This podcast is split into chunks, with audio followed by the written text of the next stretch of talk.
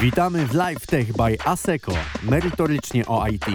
Podkaście przygotowanym przez ekspertów ASECO Poland i zaproszonych gości. Każdy odcinek to konkretna wiedza w ramach wybranego obszaru technologicznego. Subskrybuj nasz kanał i rozwijaj się wspólnie z nami.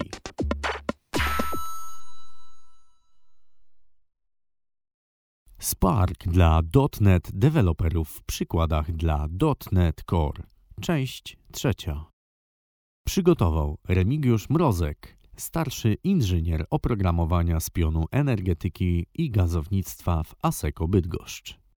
W poprzedniej części podcastu omówiliśmy nasz pierwszy program w .NET Core na platformę Apache Spark. Pokazywaliśmy, jak uruchomić środowisko deweloperskie oraz omówiliśmy, jak działa napisany przez nas kod. Teraz w ostatnim odcinku tej serii przybliżymy pracę interaktywną z Apache Spark dla platformy .NET. W pierwszym odcinku serii praca interaktywna z kodem to kluczowe ulepszenie, jakie niósł Apache Spark w stosunku do Apache Hadoop.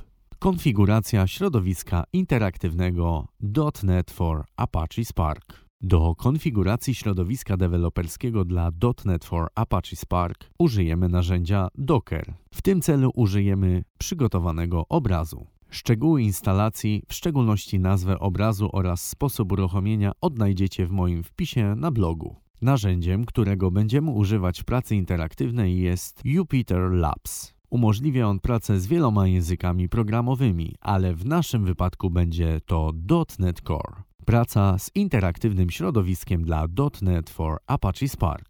Naszym pierwszym programem, który napisaliśmy, był ten określający najpopularniejszą nazwę ulicy w Polsce. Źródłem danych jest plik w formacie CSV.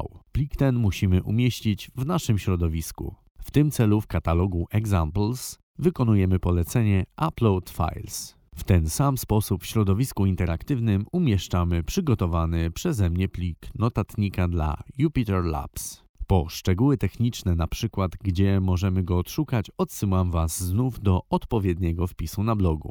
Nie powinniśmy pominąć również procedury przygotowania całego środowiska do pracy, co sprowadza się do uruchomienia odpowiedniego skryptu znajdującego się w lokalizacji examples, mający w nazwie słowo start. Po zrobieniu tych wszystkich operacji uruchamiamy wgrany uprzednio plik notatnika. Zobaczmy, co ten plik zawiera i omówmy jego działanie w kilku słowach. Pierwsze polecenie z dyrektywą hashtag R oznacza instalację potrzebnego pakietu nuggetowego. Kolejne polecenia są takie same jak w programie napisanym w drugiej części naszego wpisu i do którego Was odsyłam w celu zapoznania się z dokładną analizą tego kodu. Analizując ten kod pobieżnie możemy zauważyć, że otwieramy w nim sesję Apache Spark oraz plik CSV.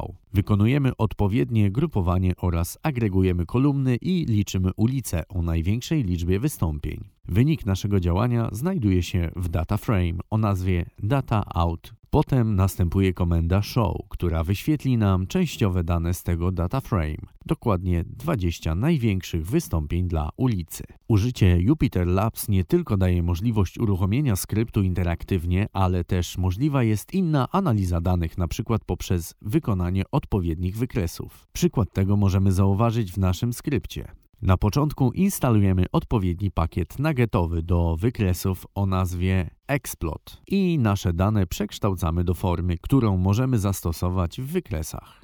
Wyciągamy 10 największych wystąpień z data frame o nazwie DataOut i przekształcamy te dane w dwie listy, które zawierają nazwy ulic zmienna streets oraz ilość ich wystąpień zmienna counts. Następnie na podstawie tych danych rysujemy dwa wykresy słupkowy oraz kołowy. Pakiet Explot umożliwia także wykonanie innego rodzaju wykresów, ale z tym odsyłam Was do dokumentacji tego pakietu. W ten sposób dotarliśmy do końca naszej serii o Apache Spark dla .NET Core. Podsumowując, możemy zauważyć, że praca z Apache Spark w języku .NET Core jest bardzo prosta i intuicyjna. Prace konfiguracyjne środowiska bardzo ułatwia nam narzędzie Docker. Użycie interaktywnego środowiska przyspiesza oraz ułatwia naszą pracę i daje dodatkowe korzyści w postaci możliwości wykonywania wykresów. To był LiveTech by ASECO, merytorycznie o IT. Dziękujemy za uwagę i słyszymy się już wkrótce. A jeśli chcesz dołączyć do naszego zespołu, zapoznaj się z najnowszymi ofertami pracy na pl.aseco.com ukośnik kariera.